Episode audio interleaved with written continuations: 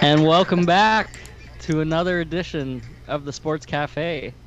I'm your host this week, Mike Weil, live from snowy Chicago, along with our usual panel, Mike Mandel in Philadelphia, or I should say around Philadelphia, Adam Rosen and Ian Gus in New York City and Jersey City, respectively. Ian, I got that Close right. enough. The state of New Jersey. All right. Uh, not Jersey City, but The state you of have New the right Jersey. idea. All right. So you're you're in the state of New Jersey, which is correct. So Adam, I'll start with you first. Before we start the show, I have to anoint the champion of the NFL picks for this year, Adam Rosen. He had an outstanding start to the season, faltered a little bit, but then hung on. He was one and one last week. He rode Tom Brady, as the smart people tend to do, to victory. So, Adam, congratulations. Do you have anything you'd like to say before we start the Yeah. podcast? Acceptance speech. I, I, I, I won our, our pick'em league, but I, I think I'm at 500 for the season now. So I'm actually I need this Super Bowl victory to to finish over 500. But um, I'll take it. Ever the modest person. He's even modest in victory, shooting for higher goals. Yes, you were 40 That's and right. 40. And and by the way, I did want to give you some props for the intro song. Uh, for those wondering, I'm sure they are. Uh, that is the Hava song by Nissim Black. And I know we don't really do outros, but I feel like you got to give the people what they want and play that as our outro song uh, when we wrap up the podcast. your your request will be granted. So Yes. yeah, Adam, thank you for the find. And speaking of, I guess, hype, the Bucks beat the Packers 31 to 26 this week in a much hyped matchup, just like Adam hyped the Hava song just now. And Adam, as the champion, I'll start with you. Did this game live up to the hype? Was it what you were expecting in a Rodgers Brady duel? Yeah, I mean, it, look, it was it was entertaining from start to finish. I think I had picked the Packers to win, although the, the Bucks were my preseason Super Bowl team. So I guess it depends on, on which one you want to give more weight to. But uh, the game certainly lived up to the hype. But I think we have, you know, all the discussion around this game goes back to that decision by Lafleur there in the fourth quarter with the Packers down by eight. Uh, fourth and goal from the I think it was the, the 10 yard line, opting to kick the field goal uh, to make it a five point game as opposed to go, taking a shot at it on fourth goal. Um, you know, for the touchdown with a chance to tie with a two point conversion. I think we, we probably have to start there. And just a, in my opinion, an inexcusable decision. Uh, I don't. I would be surprised if the data says that somehow that's the most efficient thing to do there. But I'm just trying to wrap my head around what scenario was going through his head where he thought that that was the right decision to do because you you kick the field goal. Okay, best case scenario is Tampa Bay goes three and out and they punt. So then you're on your own whatever it is 20 30 yard line with less than a minute left maybe and you have to go all the way down for five points. So a field goal doesn't even make it um, you know a, a three point game. You're still you still need a touchdown to win. So i don't know if you guys felt differently. I know a, a lot of people on, on twitter and social media uh, were, were criticizing the decision but i thought um, i thought it was a pretty you know cowardly move to not try and uh, tie the game there instead of you know turning the ball over to Tom Brady and hoping that uh, your defense is going to get a stop there. Yeah, I for one was shocked. Ian, we'll we'll go to that discussion now because Adam brought it up. Yeah. What was your reaction to the decision to kick that field goal when you're at the eight yard line, fourth and goal, needing a touchdown there? Yeah, it didn't make didn't make sense to me. There wasn't enough time left um, to do something like that. In a sense, it was more risky to kick the field goal than to go for it. Um, I, I don't get it. I, I'm curious, and I don't know if he was asked LaFleur, LaFleur about being down eight instead of seven, if that played into it at all, where it was that two point conversion that was I don't know holding him back from going for it. But um, yeah, there just wasn't enough time left on the clock. They they you know were going up against Brady and Rodgers. You know he it was the play before right where he might have been able to run run it in. Yeah. and decided to, Yeah. to throw it to double coverage. So And I, I don't know if had that he, played into had, it, had, but had he known that they were going to kick the field goal, maybe he makes a different decision there on third down, knowing that he that probably you assumed know I got he one had, chance. yeah, had another No. down, and you know, and now who knows? This might be his last game with the Packers, um, all ending in this this crazy decision. But um, I, yeah, I mean, I think just more broadly, we can continue discussing here. I think the first half was excellent. It was super entertaining, great back and forth. The quarterbacks were playing well. I felt the second half was a little more sloppy. Um, you know, Brady got lucky a few times, I would say, and he also got unlucky other times where he was throwing bullets and the receivers weren't catching it. One of those was an interception, but then there were a few where he was just heaving it up, um, and and you know there were some interceptions, some catches. So it was it was entertaining. I don't know if it was an all time classic game, but it was definitely obviously the better of the two games on Sunday. And Mike Mandel, I'll, I'll read you this quote from Matt LaFleur, and I want your opinion on it. He said after the game, it was just the circumstances of having three shots and coming away with no yards, and knowing that you not only need the touchdown, but you need the two point conversion. So, to Ian's point, he said that. The way I was looking at it was we essentially had four timeouts with a two minute warning. So, the, the problem is that Tom Brady's the other side. He's the quarterback for the other side. So, Mike, with that explanation given, are you still going to roast him for the decision, or can you see where he's coming from? I'm going to roast him because I, I did not hear him say that. Um, but to me, that that makes things worse because my hypothesis was that the, the reason that he kicked the field goal is that he wanted the chance to be able to go for the win on the potential closing drive, being down only five points and allowing a touchdown to win the game without going into overtime. That's where I think his head was at. Now, I, like the rest of you and like the rest of everyone else who I've heard talk about this, still would have said that, that it was the absolute wrong decision. That they absolutely should have gone for it on fourth down um, because even if they missed, then the Patriots would have the ball towards the, their own goal line. Or, I'm sorry, that the Bucks, Tom Brady's Patriot, the Bucks would have had the goal uh, towards their own goal line, and I think it would have given the Packers defense um, an easier job to defend and and then get the ball back again for a game-winning drive. But if that's really what LaFleur is, what LaFleur is thinking, that he did not have the confidence in his offense to get six yards on fourth down, given that he has one of the, the best QBs in the game and one of the best overall offenses in the game. Um, I think that shows a lot about his potential inability to coach. Um, and to me, that was not the only questionable call of the game. I think that the game um, resulted the way that it did because uh, he was simply outcoached. Um, first off, you look at the Hail Mary at the end of the first half. Uh, incredible play by Brady, but it should not have been allowed. Um, why doesn't he have the safeties back in the end zone? He knows they're going to throw a Hail Mary, so why doesn't he do that? And then, secondly, if you look at the breakdown of the plays, um, Matt LaFleur called 75% of the plays as pass plays, barely used his running game at all. Bruce Arians called 60%. So that was a much more even split, and usually um, teams that have more versatility in the pass versus the run are, are better positioned to fool the defense.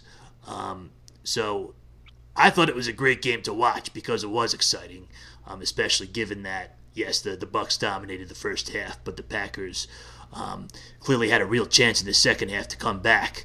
Um, but I think the result it wasn't that that Brady was better. I think Rodgers was actually better that game overall, but the Packers were simply outcoached and they failed to capitalize on Brady's mistakes, whereas um, the Packers' mistakes, the Bucks fully capitalized.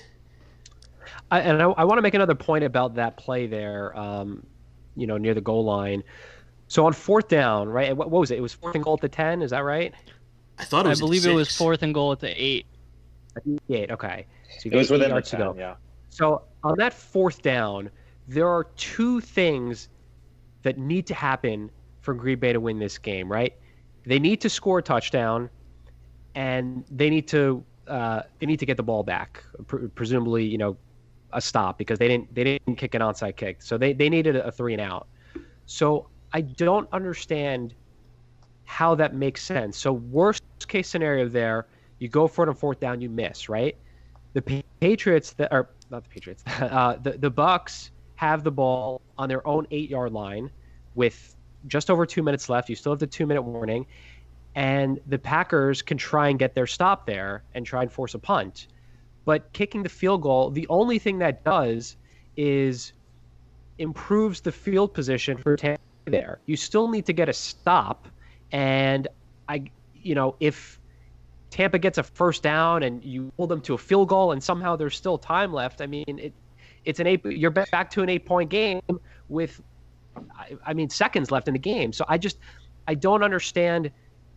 You, you cannot convince me that there's a scenario where that made sense. And I think what happened is, I think Lafleur got lost in the moment. I think he he panicked, and he probably didn't realize he, he you know the game moves so quickly. I don't think he had a chance to fully think through what he was doing there. So his his, his initial instinct was, let's take the points. As Mike said before, yeah, if we get the ball back, we have a chance to win it as opposed to going into overtime. But I think that he really played he played not to lose instead of playing to win, and it's unfortunate. Uh, I don't. I mean, look, it was still a long shot. Um, even if they score there, I like Tom Brady's chances to lead them down the field and kick a game-winning field goal. But you just hate to see a guy like Aaron Rodgers, where his coach is not putting him in the best position to succeed as possible. Because ultimately, no one's going to care about LaFleur's legacy. They're going to talk about Aaron Rodgers and the fact that he's only been to one Super Bowl. So I think that the criticism of LaFleur, as you guys pointed out, I'm not going to beat a dead horse. It's completely fair. I disagree with the decision. I think it was one of the worst coaching decisions I've ever seen, given the circumstances. I mean, you have Tom Brady on the other side of the ball. You have to score a touchdown anyway. You you got to go for it there.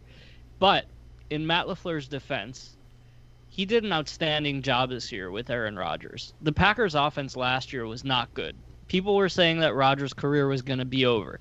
They drafted Jordan Love, which was widely criticized, but I think that LaFleur, it was his first year as the Packers coach. He did an outstanding job making the Packers playbook fit Aaron Rodgers' skill set. And you really saw the difference between McCarthy and LaFleur throughout the regular season and the first game of the playoffs, where the Packers' offense was just unstoppable. They were a machine. And I think that that gets lost in this discussion over one bad decision, because the people that are saying fire Matt Lafleur after this, I understand where they're coming from, but I disagree with it because it was Adam, like you said, he's a rookie head coach. He probably was lost in the moment. He was saying, "All right, we'll get the points. We have three timeouts, then the two minute warning." I can't say that you should fire him for that one decision. I think you have to look at the whole body of work, and I don't think he's going anywhere. I think he's a great young coach. I personally, having watched Matt Nagy try to put together a decent offense for three, four years at this point, I would rather much, much rather have Matt Lafleur.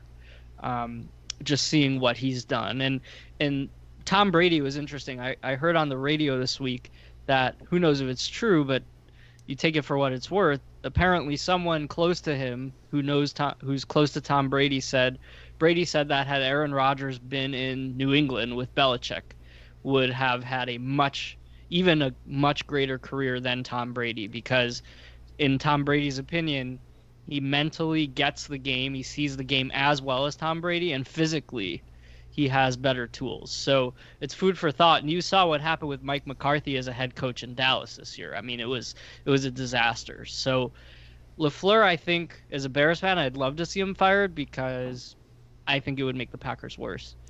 Do you guys disagree? Do you think I was, he I was gonna, be fired? No. So, I, to me, I was going to make a similar point. Um, kind of, I guess, disagree with Adam a bit. You know, in terms of like the legacy of Rodgers. Like, it, yes, it was a terrible decision, but it was one play in, in a game of many plays. He didn't put him in the best place to win by kicking the field goal there, but that said, it was you know a back and forth game. It's not like I, I you know I think the Bucks basically deserved to win. It would have been somewhat of a long shot for the Packers to pull it off. Um, it was kind of a brain fart moment in a very big game, which is a really bad look. Maybe they need to change up, you know, some of the coordinators. I don't know if he's the one calling plays or, or things of that nature, but to me, to fire him over that decision, it's a little bit a little bit much, um, especially you know they had the continuity of uh, Mike McCarthy for many years previously to now fire a guy after one year who did overall do a good job wouldn't make much sense. But you know, in, in kind of today's uh, immediate and, and Twitter world of just getting you know roasted when you make one bad decision, uh, it wouldn't two, surprise uh, me. This is LaFleur's second year in the league. Oh, did I say? Second year. You're right. Yeah. He was second, second year, so, not a rookie. That all right, but I don't. I don't think so, that changes my my view right. on it. Yeah, and I, I don't think he should be fired. I like people are, are, are way too quick to uh, discard of, of head coaches. In my opinion, you either believe in a guy and his philosophy or not. And I think to to fire a guy after back to back 13 and three seasons would be, be kind of crazy. At least, you know, unless Roger, if, if Rodgers wants him out, if Rodgers doesn't trust him, then I well, think you have a hard time keeping him on. Choose to leave himself. Right, segueing. Uh, I, I, don't, I, don't, think that's going to happen. Yeah. So, I, here's what I will say real quick on the on the yeah, coaching Mike, thing. Um, so, yeah, I, I don't disagree that he shouldn't be fired. Right, I, I, I don't think that after a single bad game that you lose your job given his success through the rest of the season. But to me, that that's what made it all the more surprising is he does such a great job throughout the rest of the season. Um, has a good game against the Rams, but like he did a terrible coaching job pretty much that entire game. He was outcoached every step of the way by Bruce Arians. It wasn't just that call. It's as I said, it was the Hail Mary pass at the end of the first half. It was his inability to balance the pass game versus the run game. Like I do think that those questions are going to need to be answered at his next meeting um, with, with, general management. Um, he, he, has to look at those mistakes and get better from there, in my opinion. And, and I think it's an opportunity for him, right? I, I, think he's, what is it? Both the last two seasons, he um, he ended up losing the uh, NFC Championship game. So let's see if he can make it over the hump this time and then we, we can have this discussion again after after next season. But absolutely, give him another season to um, you know, learn from his weaknesses and um, and continue to build off of his strengths. And I wanted to segue into this topic for a second. That Aaron Rodgers, after the game, said that he's not sure what his future in Green Bay is. Now, today, this afternoon, a representative from the Packers front office said that he's not going anywhere. And if I remember the quote correctly, he said, We're not idiots. So he's right. They would be really stupid to get rid of him. But do you guys, Adam? I'll start with you. Is is there any possibility that you see Rodgers wanting out and being so frustrated with what happened that he's like, "All right, guys, I've been here my whole career. I've only won one Super Bowl, and I want to go somewhere else where no, I can." Uh, no, I, I I can't see it happening. I mean, where's he gonna go? They they were 13 and three. They had a they had a first round bye. I mean, I think to teams, uh, move cities, uh, learn a new system. I think at this point in his career, he's better off, you know, having Green Bay make the adjustments. I think using their first round pick on a position other than quarterback uh, will probably happen this year, unlike last year. I'm sure. Well, I know that Rodgers was was pissed off when that happened, but um, yeah, I, I think he'll finish out his career in Green Bay. I'd be very surprised if he left. He also already started to backpedal too. I don't know if you heard, but this evening he's already saying that he thinks he'll be back with them. Okay. Yeah, I, I I would pretty much agree. Although I don't know if I'd be shocked if he leaves. I think it was a bit more of a you know straight after the post game that fourth down decision. Bit in the moment, he was kind of more open to leaving. But I I think you know that pick last year or in the previous draft, like that is almost a bigger deal than this fourth down decision. I think he's probably been playing with a chip on his shoulder, and you know it, it worked. I mean, he's going to probably be the MVP. Um, so I think when he takes a step back and, and kind of weighs the good and bad, it, you know, to Adam's point, it's a 13-3 team. They're at the top of their conference. They're, you know, we're basically a play away from making the Super Bowl. So I don't think it'd be smart for him to leave, but you know, we've seen athletes do crazier things, so it, it wouldn't shock me. So with that, that'll be a wrap for our NFC Championship game analysis. And as you guys said and Gronk said also it's it's not the AFC championship even though it's confusing. He's not on the Patriots, he's on the Bucks this year and the AFC champion that they're going to face in the Super Bowl is the Kansas City Chiefs and Adam, hey, this hey, was Mike, sorry. Can I can I can I give one quick stat yeah. on uh, on Brady before we switch over? Yeah, you. you I can. read just a jaw dropping stat. So, Tom Brady now has the same number of NFC titles as Drew Brees and Aaron Rodgers, and he now has more playoff wins versus NFC teams than Drew Brees and Russell Wilson. That's. I mean, how that's to unbelievable is that? Wait, how is it more than Russell Wilson? Well, he he's got six Super Bowls, so that's six victories over NFC teams, and then Oh, he's got three yeah. playoff wins this year against That's, the NFC that's teams. That's true. Crazy. Yep. So it's nine. Yep. Wow. So that just shows you that puts it in perspective how amazing his career has been. And then Longevity, you- but also dominance. since you also jumped in, I read that he had more playoff wins after age 35 than any other quarterback in NFL history. So he could have started his career as a 35 year old and won more playoff games than any other quarterback ever. So that just shows you also. So anyway, moving on to the Bills and the Chiefs. Um, the Chiefs beat the Bills 38-24 and Adam, this was the pick that won you the championship. So I'll start with your analysis here. You were the one that saw Patrick Mahomes and the Kansas City Chiefs having no trouble. I think that it lived up to your expectations. yeah, was I the only one that picked Kansas City last week to cover? I believe so. You were. I'm looking down now. Yeah, Mandel, Ian, and I all had the Bills plus three. Yeah, So and that and that was like the game that I, I felt very confident about. Yeah, um, yeah. I mean, look, the, the the Chiefs have been the best team from start to finish. Um, when Patrick Mahomes plays, they very rarely lose. Um, they, they've had some close games this year, but they are, without question, the best team in the NFL. Uh, they were my preseason pick. Uh, you know, a lot of people picked them to, to win from the start of the season, but I think what I felt after they closed the deal last year and won the Super Bowl was this Kansas City roster has enough talent where you could start to think of them as a dynasty. Uh, I don't, other than the Patriots, we haven't really had a, a dynasty-like team out there, but this combination of talent and the youth of Patrick Mahomes gives you the sense that this Kansas City team can rattle off, you know, three out of four, four out of six championships. They're that good. Um, so look, Buffalo was a great story from start to finish. Uh, it would have been very exciting to see them in the Super Bowl, I think, but at the end of the day, this Chiefs team was just way too talented, and um, you know they showed it. And Mike, what was your takeaway from watching this game? Yeah, I, you know, the, for one, the Chiefs' offense was stellar, which was expected. Um, just all, all pieces of that offense, from the QB to the receivers to the running to, to the protection, um, they played as the Chiefs normally are expected to. But I, I think from the Bills' side, um, I, I'd expected better when I called this game. I think that both Josh Allen and their defense uh, played pretty poorly, particularly the defense. Um, defense had no sacks, um, no turnovers because that one fumble was special teams, and, and really couldn't keep their, their team into the game. And then, then you have Josh Allen, who I, I don't know why he continued to hang on to the ball for such a long time all throughout the game. He never made that adjustment. Um, he took those four huge sacks. I think he lost over 50 yards in those sacks.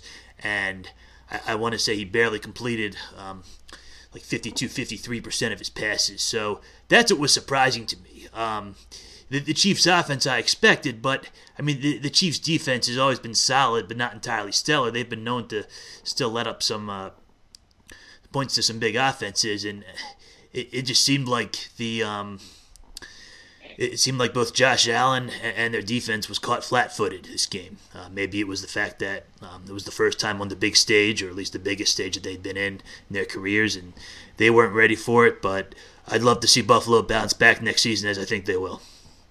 Yeah, and Mike, you you had a good point about Buffalo not playing their best. Ian, do you think this was a game where the Chiefs just played really well?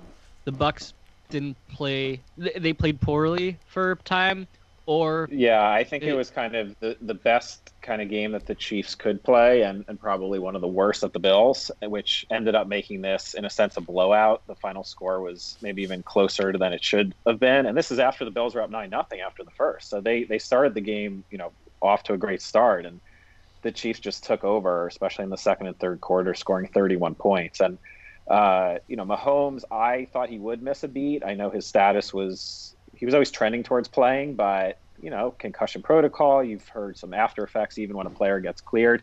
There was no sign of, of any issue, which um, you know, bodes well, I think, for an exciting Super Bowl. But I, I was surprised at how he was back to full strength and, um, you know, looking as unstoppable as ever.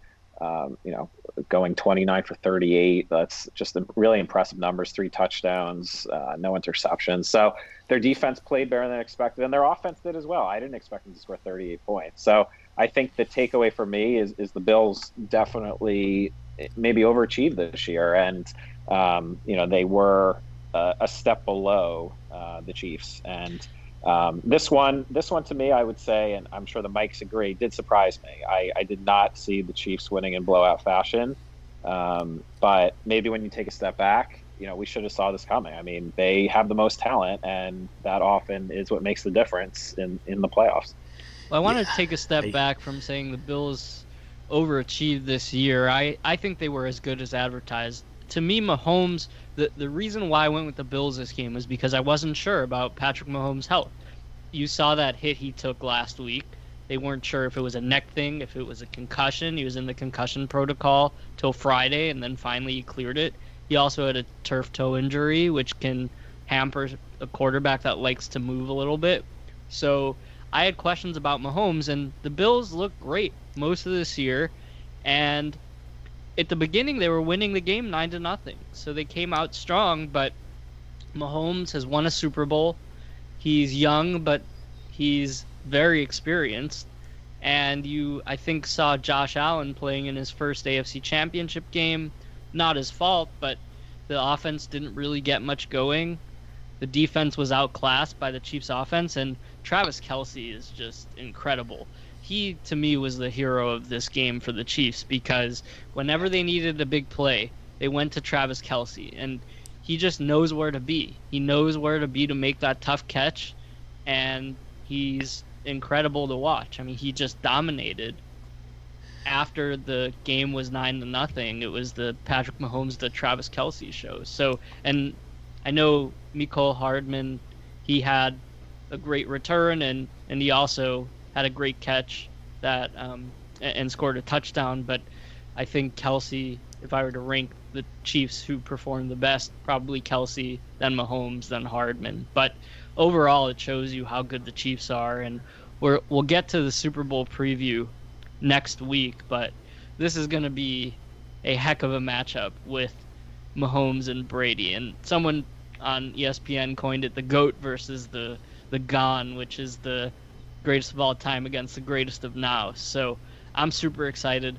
We'll wait to make analysis of the Super Bowl next week, but um, it's if you're a fan, you have to be happy with how this turned out. I think, unless you're a Bills or Packers fan. I mean, storylines galore. Yeah, like I, I did want the Bills to win just because they they've had a great story all season, um, but I, I will not deny that Mahomes versus Brady Super Bowl edition is going to be amazing. And by the way, how about Cole Beasley playing the game on a broken tibia? And it wasn't that he broke his tibia during this game; he broke it last week and somehow was allowed to play.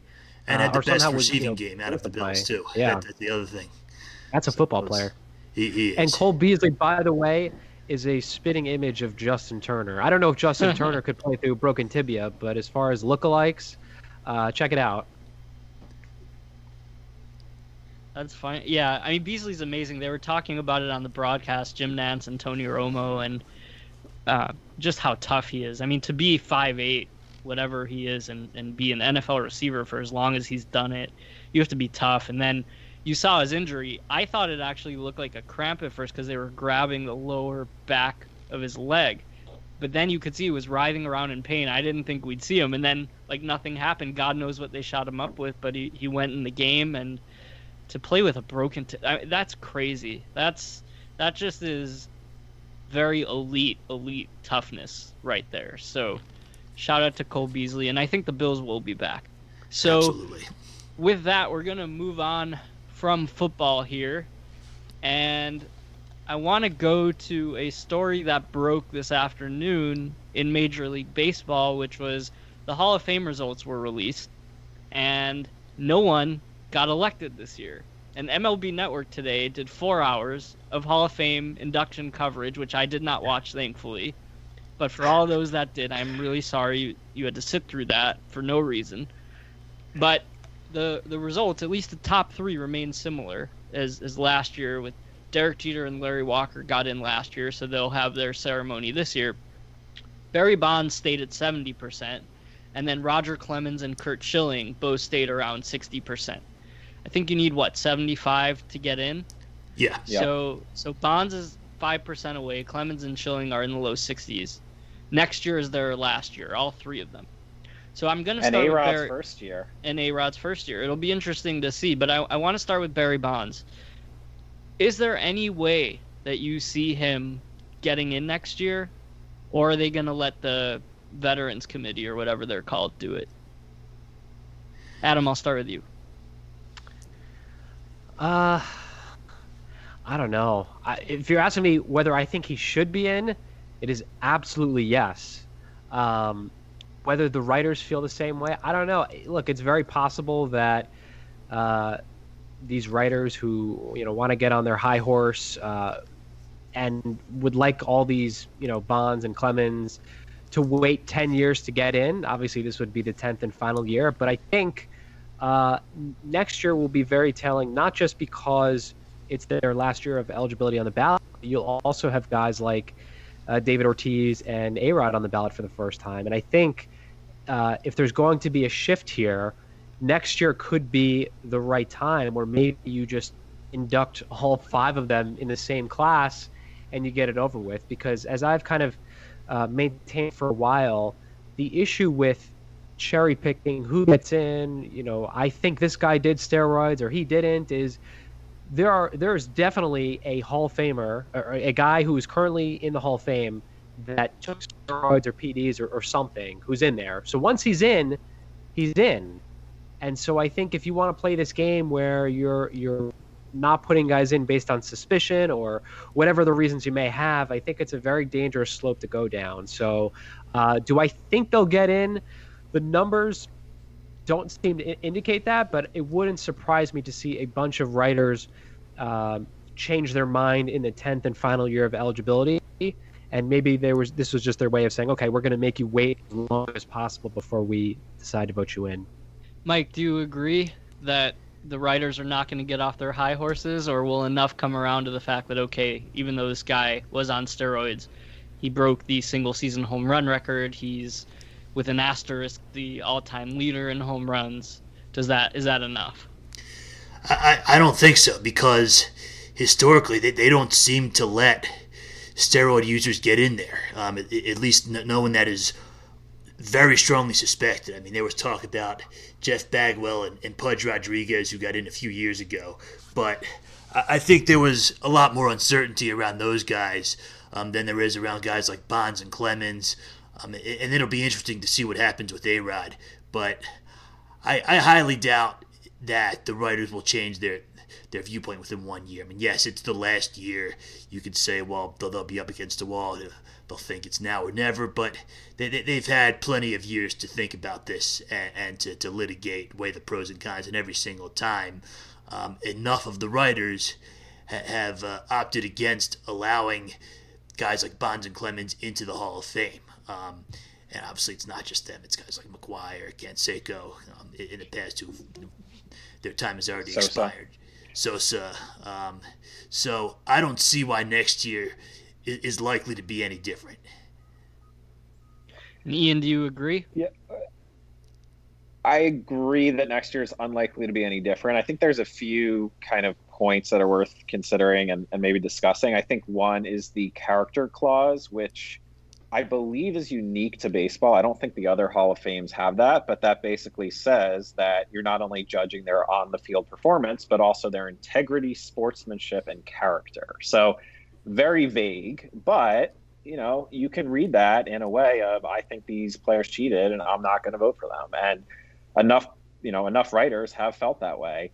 Um, to me, they should probably be in. They're the best players of their generation, but I'm not, you know, uh, shedding a tear for them not getting in. I mean, they cheated. Um, so that's, you know, they made that decision, especially the guys like Bonds and Clemens, who likely didn't need to cheat and were, you know, probably would have been Hall of Famers without it.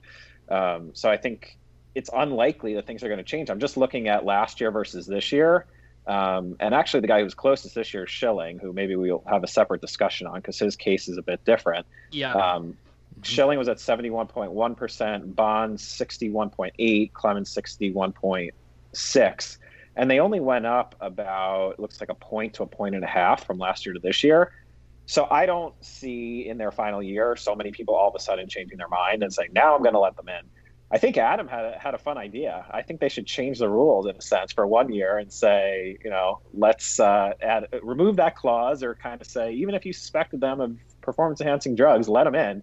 And we kind of call this like the steroid induction year and just Right, there's- Yeah, I mean, think in. about I- it. I All- like those are like the five. Yeah, those are like the five. Like the you know, only ones that yeah. Um, but I- at the very least, I feel like the Hall of Fame should have done something years ago where it's like anyone who's suspected, any public, you know, I know there's, it's hard because anyone can accuse anyone of anything, but anytime there's evidence, like it can go on their plaque or there's, they have to be put in context. Um, but the Like other, one more on point, plaque or something. a syringe, yeah. one more point that I was just going to make is these people are in the Hall of Fame in a sense that they are a part of baseball history. Like their Mm-hmm. memorabilia, their stats, their um, you know whatever, their game worn jersey from whatever season. Like that's in the museum part. The when we're talking about this, this is getting inducted as one of you know the all time great players and having that as the honor. So that's a distinction that I think we sometimes forget. Right, Ian. That's a that's a really good point because if for those of the listeners that have not been to the Hall of Fame, there's the museum which has all the cool artifacts from baseball history that you want to see, and there's a lot on the home run chase and involving things involving Clemens, involving Schilling, the bloody sock. Um, there's a lot on guys that are not Hall of Famers because of steroids. The Hall of Fame itself is the hall, an actual hallway. It's beautiful, marble. With the- with the plaques. windows. And there's a lot of plaques that line the wall. So the plaques that have the busts on them are the actual Hall of Fame plaques in the Hall of Fame. The rest of the building is the museum. So players like McGwire, Bonds, Sosa, they have a presence. But that's a distinction also that's an interesting thing. Maybe because there's a museum, people are saying the players in the actual hall itself have to be clean.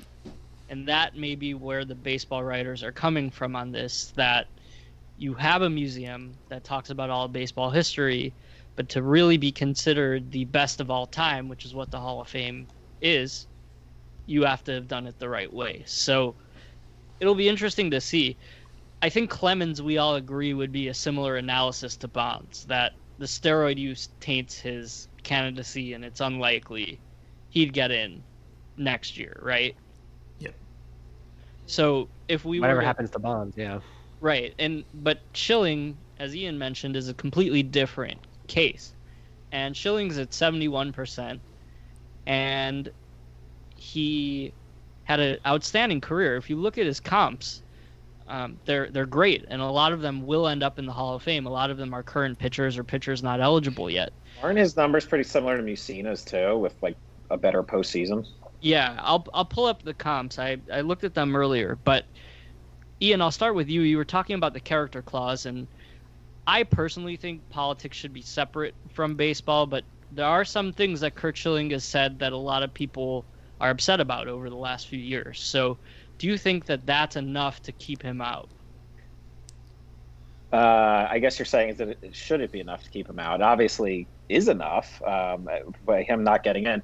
I- I think it's it's a very touchy subject because it's not just politics, and I haven't followed him that closely. But you know, obviously, you can you have freedom of speech on. Uh, well, I shouldn't say that because on Twitter, as a private company, they can do what they want. But generally, you can you know share your views. Um, but I think some of his views have kind of crossed the line and gone pretty conspiratorial. And it's not like he's just sharing his political beliefs. So there's probably some level of nuance there that we can discuss if we want to.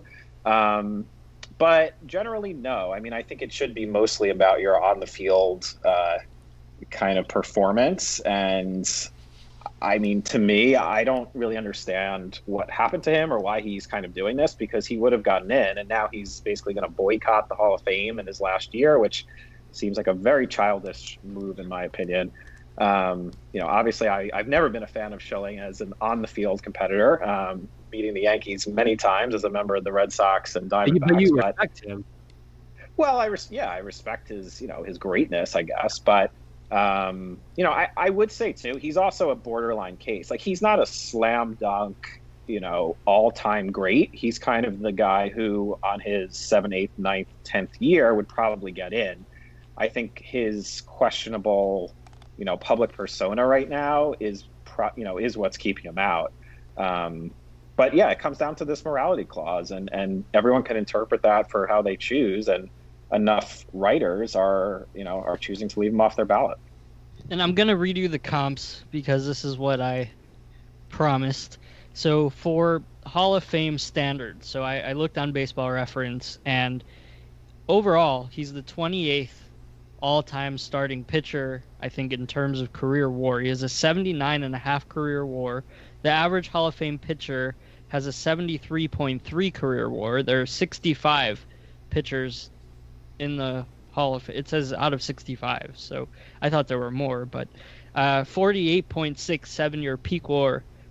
It's 50 for the average Hall of Famer, and then 64 Jaws, which is you only had 216 wins though, which I know wins are an antiquated stat, it, but right. I mean, it's these are more analytically inclined yeah. stats. Like Jaws is a advanced metric, but he has 64 and the average is 61.6. But just to give you a sense of some of the current pitchers that he's compared to, Zack Greinke, Justin Verlander, uh, and then John Smoltz are the are the three most contem. Mark Buehrle and John Smoltz are the four most contemporary on this list. John Smoltz is a Hall of Famer. Other examples are Bob Welch, Kevin Brown, Orel Hershiser. So all these guys are very good pitchers, some of which are in the Hall of Fame, some are not. But Adam, do you think that he should be in? I mean, his statistics to me say Hall of Famer. I do. Um, I know his regular season numbers aren't quite there, but I think the postseason elevates him to a level. I mean, he he was he's an iconic postseason pitcher. Um, as far as the whole politics stuff, you know, look, you're you're voting a guy based on is he one of the greatest baseball players of all time? And to me, Curt Schilling is. And I think you have to put aside all the off the field antics. Uh, look, not everybody in the Hall of Fame is a saint, but if when you when you start to make it in any way political or anything that happened after his baseball playing days is not the right way to go about it. Um, to me, yeah, you know, he's not a clear cut if you're looking just at the regular season uh, numbers, but uh, I, I've always considered him to be a Hall of Famer. Would you say, Adam, just to, to put it, if if a player um, committed a crime or was arrested or you know domestic violence, like things of that nature, would that affect your thought on voting for a guy, or is there really nothing that would, as long as they're on the field career numbers, you know, were good enough? Um, well, I guess here's a question I would use to counter that: is is OJ Simpson in the Hall of Fame?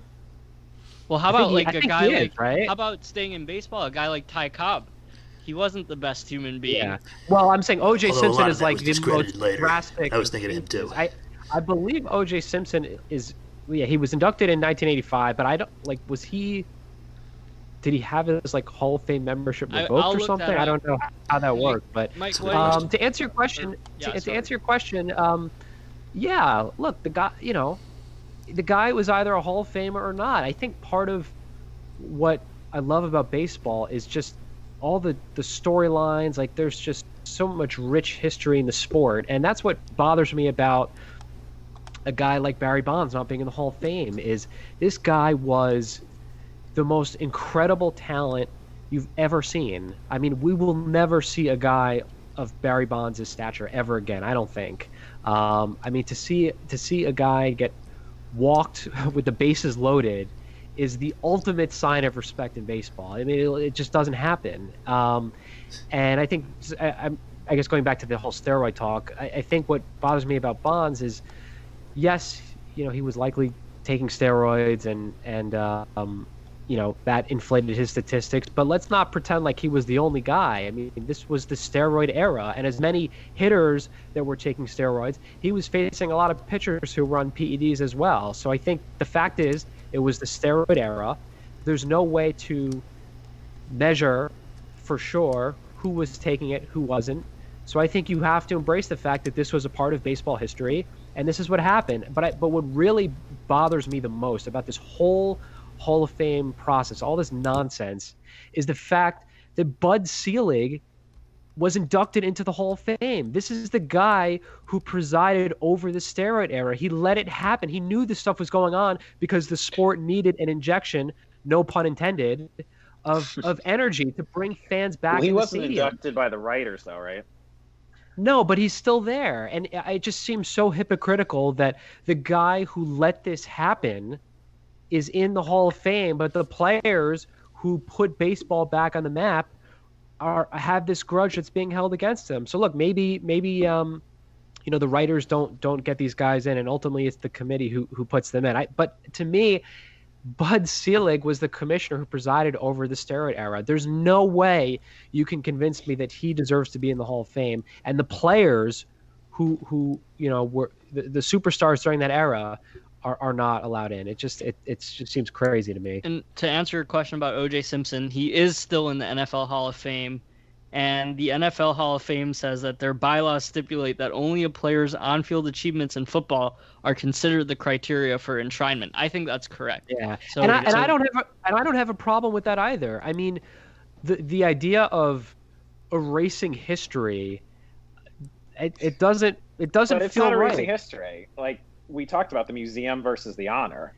Okay, but, is the honor a moral O.J. or Simpson was an political? incredible talent. honor? He was a Hall of Fame football player. I don't So- think that's a clause in football. I think that's the difference with the baseball. I wanna I I wanna might go to wrong. Mike because Mike hasn't had a chance to weigh in. Mike, do you agree with Ian on this that the morality clause would preclude Schilling from getting in here, or do the statistics outweigh any of that? So, so this is interesting because here's where I stand. First off, anybody who knows me on this show knows that I think that Curt Schilling's politics and viewpoints on race are absolutely disgusting. But does he have Hall of Fame quality numbers? Yeah, he does. Um, you're right. His his wins number isn't super impressive. Now, part of that's because uh, guys who pitched before him are going to have more wins because they made more starts. But his strikeout stats are right up there. I think he's he's 15th of all time in, in strikeouts, um, and he still was the uh, the leader in wins. I want to say at least twice um, in his career. But uh, you know, having said that, Ian makes an interesting point about how, how the guy he looks like a child. Having said that, he should simply that that the writer should just take him off of the ballot in his next year, which would be his final year of eligibility. It, seems like that that's who he is. His public persona has been pretty childish, especially um, in recent years since his retirement. And uh, for, I I know we were texting about this before the uh, the podcast, but from from the writer's standpoint, at the end of the day, they're humans. They get to vote, and whatever the bylaws say about voting, at the end of the day, they're the ones who are making that call. So if they think that his character precludes him from Hall of Fame inclusion, then they can vote that way with no consequence, and nobody can prove that that was why they voted that way. Um, so, I, I- guess my, my conclusion is, you know, if, if I was a writer, would I vote him in? Yeah, I probably would, but I, I also can't penalize the current writers for not doing so, because, you know, you really can't prove that this is why they're against him. now, i- i- if we're going to go to the greater Hall of Fame discussion as far as steroid use, yeah, I'm, I'm among those who say that steroid users should absolutely in no way uh, be inducted into the Hall of Fame because they are cheaters. And if they were confident in their own abilities, then they should have not used the roids, especially guys like Bonds and Clemens, who many would argue didn't even need the steroids to be great. Well, okay, so then why did they use them? Because their, their, their use goes against that argument. And um, I don't think they should be inducted, nor anybody else who followed in their footsteps or who preceded them, because I'll tell you who didn't use roids Hank, the Babe, and Roger Maris. They got in off of pure talent. That's how they achieved their numbers.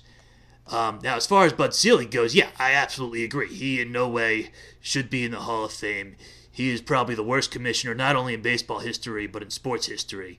Um, having simply allowed this cheating to go on for as long as it did, done nothing about it, even after it was uncovered, And not to mention, I still hold a gripe against him for introducing the stupid two wild cards rule back in 2013. I think that was another stupid decision. So, yeah, he should not be in there. there there's no doubt in my mind.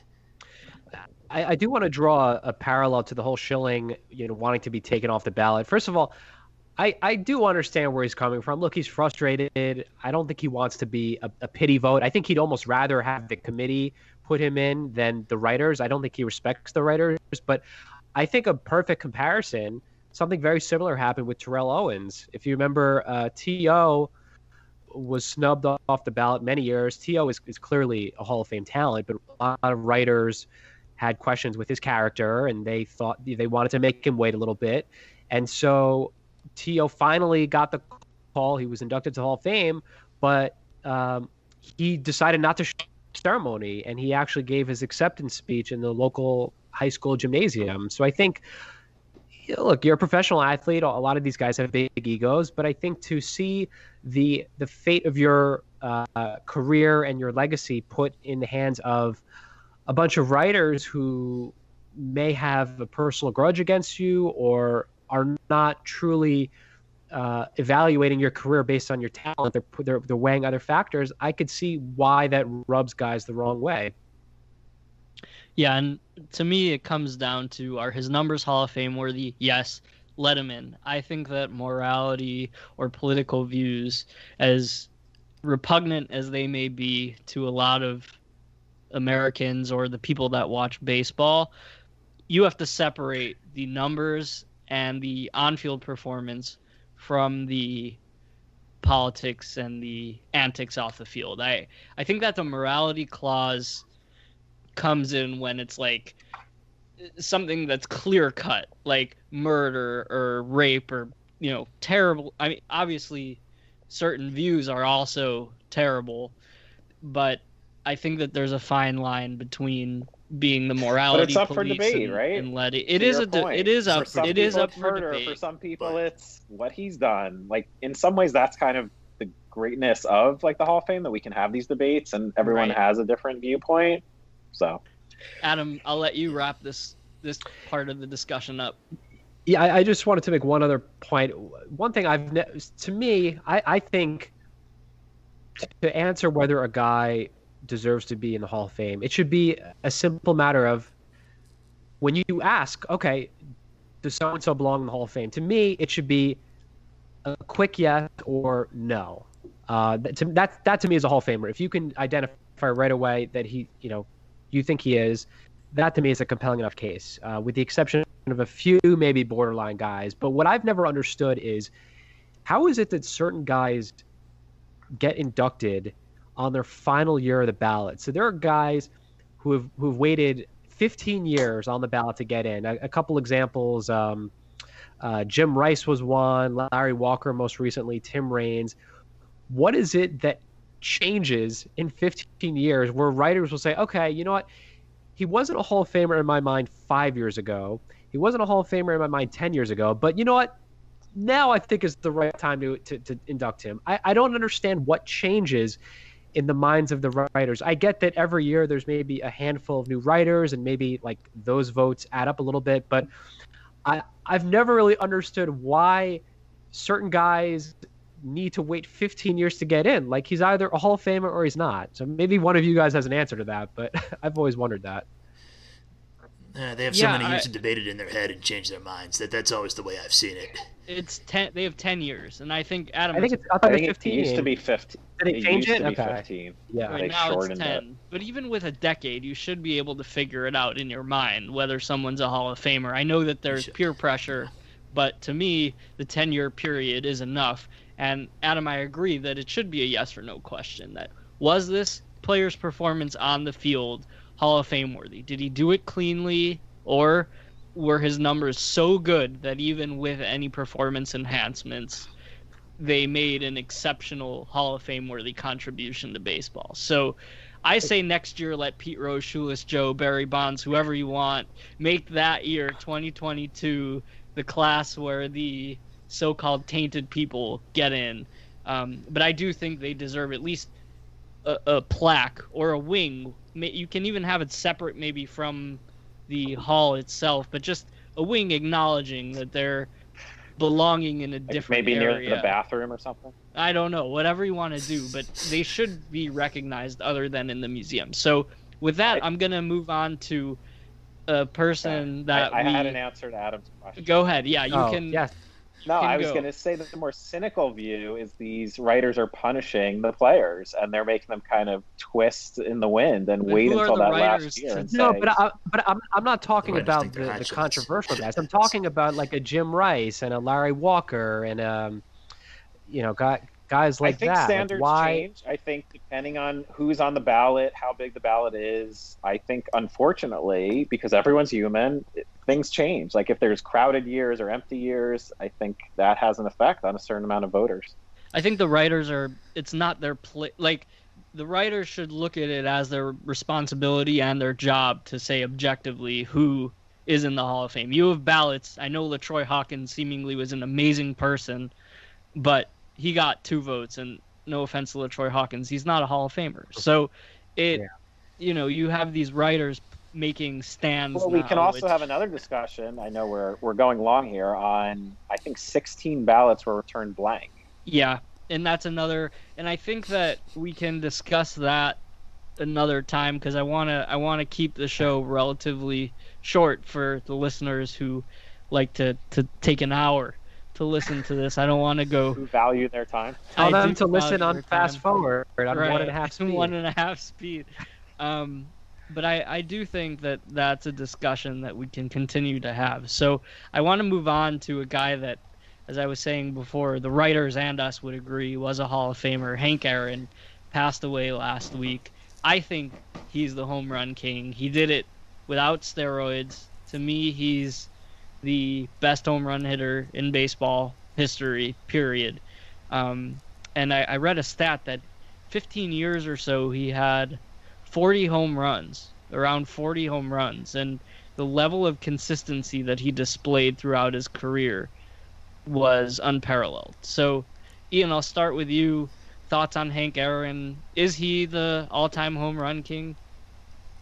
Yeah, I mean, to me, he is. I think based on our discussion of, of bonds and steroids uh, in our previous segment, I think, you know, we were talking about fun Brady stats. I think there's a lot of similar stats for Hank Aaron. You know, one being that he had 3,000 hits plus. If you if he didn't hit a single home run, he still had 3,000 hits, which is just Yeah.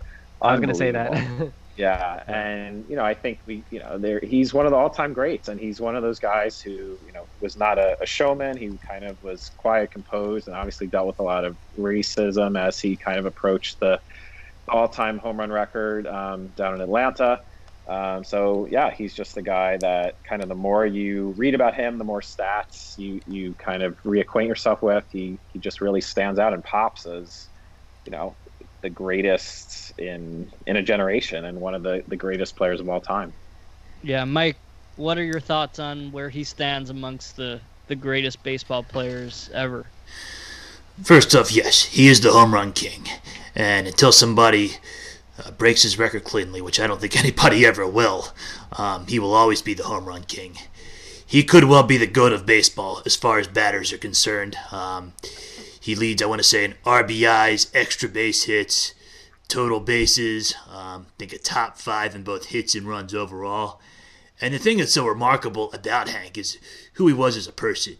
Because with the amount of racism that he faced, you know, he had every reason to be angry, disgruntled, whatever you want to say. And I don't think anybody would have blamed him if he was because of the the stuff that he had faced simply for being a, a strong, successful black baseball player in, in an age where racism was I'll say even worse than now, but he wasn't. He was just he was simply a very kind-hearted, forgiving guy. Put his head down, played ball, but uh, was always an elder statesman of baseball, um, both during and after his career. And I think he played into his 40s, so he was one of the oldest at the time. But you know, well after that, um, he he just he, he was a perfect lesson in, in class and grace.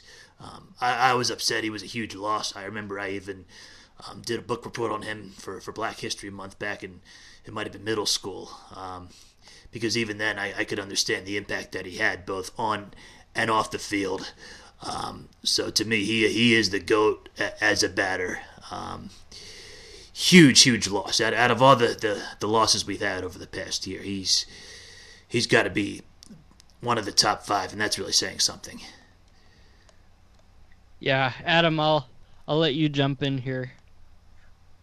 You guys have uh, echoed a lot of the same points I was going to make. Uh, Ian with that great stat about uh, 3,000 hits uh, minus all of his home runs. Mike about uh, the fact that he was able to accomplish all this uh, despite all the you know racism that that he was experiencing. Um, to me, yeah, 755. That's that's an incredible number when you think that home runs were a lot harder to come by in that era. So uh, yes, lo- longevity was part of it, but he was extremely consistent. Um, and you guys spoke about his character as well. I, I believe I used a, a, quote of his in my high school yearbook, something about uh, keep swinging like through the tough times. So um, I'll have to dig that up somewhere. But um, yeah, rest in peace to a legend, and you hope that Hank Aaron is one of the players that um, you know will continue to live on for generation generation. That people will talk about him and tell your children and, and their children. Uh, because a guy like him, you know, his legacy deserves to li- live on forever, and uh, hopefully people will rem- remember him for the person that he was and the great ball player that he was. And um, you know, you, you, can debate whether he's the, the home run champion, but I mean, he was an incredible player. Yeah, and to to give you a sense, I, I know you guys talked about his numbers being amazing. I mean, he's he's fifth all time in offensive WAR, but just to give you perspective, he was in the 40-30 club. He had 40 home runs and 30 stolen bases in a season. Every year of his career from 1955 to 1973, the 18 seasons there, he was top 10 in home runs every year from 1955 to 1973. He finished first in home runs four times in that span. He also was top 9 in RBI from 1955 to 1971. There was not a single year that he, except for 1965 here, that he did not finish in the top 10 in RBI. So it just is incredible, these numbers. He was top 10 in stolen bases for eight seasons in his career. He finished second in 1963 with 31 stolen bases. In 1963, he finished first in RBI with 130 RBI. And in 1963, he had 44 home runs, which was first in the league. To me, that's, if not the greatest season of all time, it has to be considered as a top three. At least, probably the greatest season ever, Hank Aaron's 1963 season. So, with that, he was an amazing person, uh, and rest in peace. Uh, it's I, I, wish I had gotten it to see him play live, but just seeing the highlights and hearing the interviews, he clearly was a great man. So rest in peace, Hank Aaron. And I want to. I know we're running a little long, but today also marks the one year anniversary of Kobe Bryant's death, and I wanted to touch on that for a minute. Did did you guys have anything that you wanted to share on his legacy, you know, has anything crystallized over the last year? Has it sunk in, or what? Did, what do you? What are your thoughts, Ian? I'll start with you. We may have Did lost Ian. He's on mute. so Adam, I'll start with you. He's Sorry. on mute. There. Sorry about that. I'm back. Can I can I jump in? Yeah, you can um, jump in. Yeah, no, I was just gonna say there's been so much horrible news over the last year. Um, you know, obviously with the virus and, and so many notable deaths, including the one we just mentioned. But I feel like the Kobe death was just so shocking. I mean, it was just so out of the blue. He was so young. Um, I'll remember where I was, um, you know, when I heard the news, and I'm sure you guys as well. And um, no, I'm I mean, sitting I, here I, in this chair. Oh yeah. Yeah, yeah, it was actually it was. Uh, I just finished my first time skiing, so it was a very memorable day, and, and I read the news that day. Um, so yeah, that stood out even more for me. But um, no, I, I, mean, it's just so sad. And I was reading, um, I guess, a letter from one of Gianna's uh, former teammates, um, and and uh, she wrote it to Vanessa Bryant, uh, just about the you know the character of Gianna and, and Kobe and how kind of amazing they were as people. So, um, kind of the more you read on it, just the sadder and sadder it is, and um, yeah, I think he's the one. He's really transcended sports, um, and maybe even more so than you, you'd realize of just how iconic he he was. Um, you know, much more than just to the LA area or to the NBA, but to really like pretty much the whole world. Yeah, Adam, what are your thoughts? Very tragic, obviously. Um, you know, Kobe's death is. You could probably count on one hand uh, the number of other athletes where the same thing could happen and it would have the same impact. I mean, just as far as his legendary status, um, not just here in, in, the U.S. but but across the world, um, just very shocking and, and very sad and very tragic given where he was in his life and how much he had matured. And I actually just finished reading um, Jeff Pearlman's book Three Ring Circus, which talks about the Lakers dynasty years, um, the years of Kobe and Shaq, and the book, you know, talks about his younger years and how immature he was, and it, it really doesn't paint him in a very flattering light. Uh, I, I do recommend the book. There's a lot of great stories in there, but I think what stands out is you know to read about what he was like, um, you know, as a younger player, and to see how much he matured in the back end of his career, and then more importantly, in his post-playing career, where he became just a, um, you know, just very mature and, and well-spoken, and um, you know, it's just a it's just a fascinating transformation to see. And I think the one thing that we can all take away from Kobe was his tireless work ethic. And look, he may not have been the best teammate. Um, in fact, I know he wasn't the best teammate, but he he there was not a single person who outworked him. And uh, I think that's part of the reason why he had so much success on the court is because he he wanted it more than anybody else did. And um, you know, he had an amazing career on the court. Uh, he he won an Oscar um, after you know finishing in the NBA. So I think he had a very promising career to come. So just very tragic. Yeah, Mike, do you want to add anything? Absolutely. First off, uh, is a proud Philly area native and Eagles fan. He was uh, at the game in which they won the Super Bowl. Um, and a- Adam had actually taken a, a, lot of what I was going to talk about. He, he mentioned the uh, the personal growth throughout his career and having you know, started being a, a, more immature player and having really grown up throughout his career. Um, I, I, think the, the breaking point there might have been when Phil Jackson had decided to retire from his coaching job and then they basically had to beg him to come back a year later. And I think a lot of what happened there was Kobe um, doing some growing up and, and you know building on that relationship with Phil Jackson and you know, being a different type of a teammate. Um, but something else that, that I was reading what was from Pau Gasol, who, who was very close with him. I, I had not even known that they were um, basically best friends, but that that friendship started more in the latter part of Kobe's career when he had started to mature and um, I love what Pau had said about his uh, his work ethic as a teammate. How he he will you know bust anyone's bubbles if they're not putting in 100% of their effort. He he will openly he he will criticize them if he sees them falling short, but that he made he made it known after the game or after practice wherever they were that it was all about love and respect. He just wanted to make everybody better and. Um, Pau even considered um, Kobe an uncle to a late uncle to his new daughter, and uh, he, he was essentially an uncle to Gianna um, and to uh, her surviving siblings. Um, he even named his, his, daughter, her middle name is named after Gianna, um, which I think, if, if, anything is worse than Kobe's untimely death, it was his daughter Gianna, who was poised at age 13, was already poised to be a, a huge WNBA star. Um, but yeah, that, that's my take on Kobe. Um, just a big loss on on both sides of the court, really.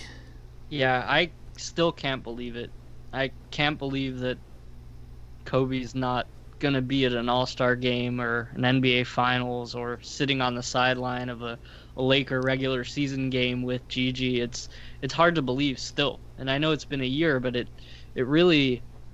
I think that it, it's going to be one of those things where his presence is always going to be around the game and carried on. I, I was watching SportsCenter a little bit, and a lot of star players were paying tribute to him in a montage, and you see the highlights of him playing against Michael Jordan, and then the next clip playing against LeBron James, and that encapsulates what Kobe was to the NBA. He was the bridge between Jordan and, and the 90s and LeBron and the 2010s, really. That that Kobe was the ambassador that shepherded the game from basically what was the glorious era of the NBA with Magic and Larry Bird, and then Jordan and the Dream Team, and then to the current stars of today with LeBron and Durant and Harden. They're they're all paying tribute to him, and he was an inspiration to all these young guys. So he he took inspiration from Michael Jordan at the beginning of his career, but then turned it into his own. And Adam mentioned maturing, and he really became a great ambassador for basketball around the world. So it's still hard to believe, but I, I wanted to talk a little bit about that since today is the one year anniversary of the tragic plane crash with Kobe and Gigi and the rest of the passengers, and um, just very very sad. So with that, I'm going to move to final thoughts, and um, Adam, I'll start with you today. I know it's not easy to follow talking about two deaths, but um, you know, feel free to talk about whatever you'd like. Sure. So my final thought, I'll go to baseball free agency. A lot of the major dominoes have started to fall. JT Realmuto re-signed with the Phillies today, but there's really one big fish left, and that is uh, Trevor Bauer. And I've kind of been torn on him, um, but my gut is telling me uh, the rumors are coming out that the Mets may be the front runners to sign him, and I think if they can get him on a short-term deal at a high AAV, I think it's a risk they got to take. Um, He's, he's the reigning Young winner. Um, his numbers the last three seasons have been really, really solid. Um, you know, I've I've worried about oh, are the Mets going to go over the luxury the the, uh, the salary cap and are they going to be able, able to re-sign so and so next season? But I think as a fan who has never experienced a championship, I need to better embrace the now and look, if they sign him, it means they're clearly trying to win a championship now, and I think you can't really complain about that. So, I hope they sign him. I hope they get him on favorable terms, and hopefully he can tone down the act a little bit on social media. Um, you know, just make sure he's 100% focused on, um, you know, delivering a World Series title to the Mets. Ian, I'll go to you next unsurprisingly, I'll stay in the world of New York baseball and give a couple of thoughts on the Yankees over the past week. They continue to, to stay active. Um, a couple of trades, one more surprising than the other. I'll start with the surprising one, which was the salary dump of Adam Ottavino, who was great for them a couple years ago and, and really fell out of favor uh, in 2020 so much that he was basically passed up. He was like the last guy on the bullpen roster. And I think he was making around nine million a year. So the Yankees traded with the Red Sox, which happens very infrequently. Um, and the Yankees only are paying, I think, a million or so out of the remainder of his salary. I, I guess, as Adam alluded to, there's that same kind of salary uh, luxury tax hit. I guess at the 210 million amount that the Mets and you know the Yankees and most teams are still trying to stay under, which you know, uh, I I'm never a fan of that when you're a team that's taking in more money than other teams, and you know, I know a lot of teams can say they have million, uh, billionaire owners, but uh, it would uh, be nice to to not be. I think this would be the lowest Yankee payroll in a number of years, but it seems like they're going that way. They made the salary dump move. Probably not going to be enough to re-sign Tanaka, which is unfortunate in my opinion. But they're probably going to try to get Gardner back on uh, a very cheap one year deal. Um, so that was the one surprising trade. And then the other trade was a little more interesting. Um, that's uh, Jameson Taillon. Taillon, I think is how you pronounce his name. Does not uh, sound like it looks, but I was researching. It's the word tie and the word own. um, but he's another kind of reclamation project, as we saw with Kluber. Uh, he has been a top starter, but he's also had two Tommy John surgeries and, uh, unfortunately, you know, testicular cancer. So he's had a, a, a tough road. But uh, I know him and Gerrit Cole are friends since their days in Pittsburgh. So uh, lots of upside, but also another risky move. Although it seems like they gave up kind of middling prospects. So I will take that kind of move any day of the week, and um, just keeping my fingers crossed that him and Kluber uh, are able to stay healthy this year. So we got two baseball thoughts, two New York baseball thoughts specifically. Mike Mandel, are you going to add a baseball thought? Probably not a New York baseball thought. Not a New York baseball thought. So there, there, there, there's some baseball in my final thought because it's more general, and I uh, I want to be upbeat given the last two topics. But um, out, out of the coronavirus pandemic, clearly there were a lot of adjustments that had to be made to sports in general. And I, I think one of the positives is that some of these adjustments will end up being seen as something that can be practiced long term. And, and with, I know we had talked in the past about the um, the NL adding the DH to potentially expand the playoffs. Um, and they're currently at an impasse there, but clearly they're being discussed. Uh, but one thing that I was just thinking about this weekend with, with the NBA, and, and I was talking about it with my father, is I'm a big fan of for in-conference teams to, to be playing those back-to-back games. Um, so someone like the baseball series, uh, where they play three to four in a row, I I like it. I, I think it it gives you the same opportunity as baseball does for, for after the first game the teams go back they they make adjustments and come out for for the second game and you really get to see um, who the stronger of the two matchups is um, so and, it also you know, simplifies travel uh, for the NBA teams in the future. So I hope that that's something that the NBA seriously considers going forward because I like it a lot. I was I, I, and you know, for the Sixers in, in Detroit this past weekend, I thought it was great. And um, the end of the series clearly showed that they have some work to do, um, even being one of the, the better teams in the league this year.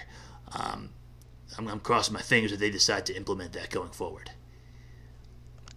And that's yeah, it's I agree. I think that it's fun to watch the back to backs. It it really makes it a rivalry, no matter who's playing, because that second game gets a little heated. Exactly. So for for my final thought, I per custom have two.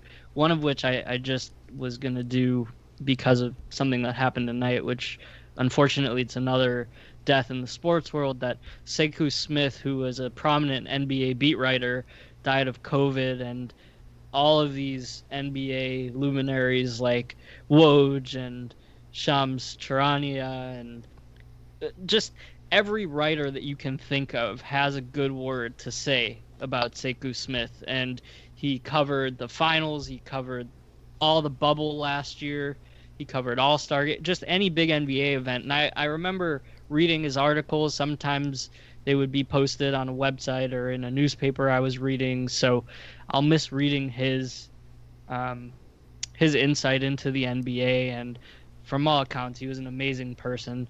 The second final thought I have is more upbeat.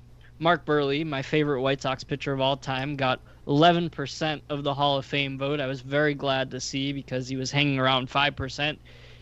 If you look at his numbers, I think there's a case to be made that he should be in the Hall of Fame. So hopefully it's a case of as he stays on the ballot longer, more people will recognize what he did. He had a perfect game, no hitter, won and saved a game in the same World Series, was a model of consistency throughout his career, durability. If you want to go old school stats, wins, he had a lot of wins. ERA was good. Just a really good competitor great pitcher. So he's gonna have to wait 15 years like Jim right. Rice. Yeah, right. So shout out to Mark Buehrle. So with that, as promised, here's the outro. Thank you for listening. I'm Mike Weil for Mike Mandel, Ian Gus, Adam Rosen. This is the Sports Cafe, and we'll see you next episode.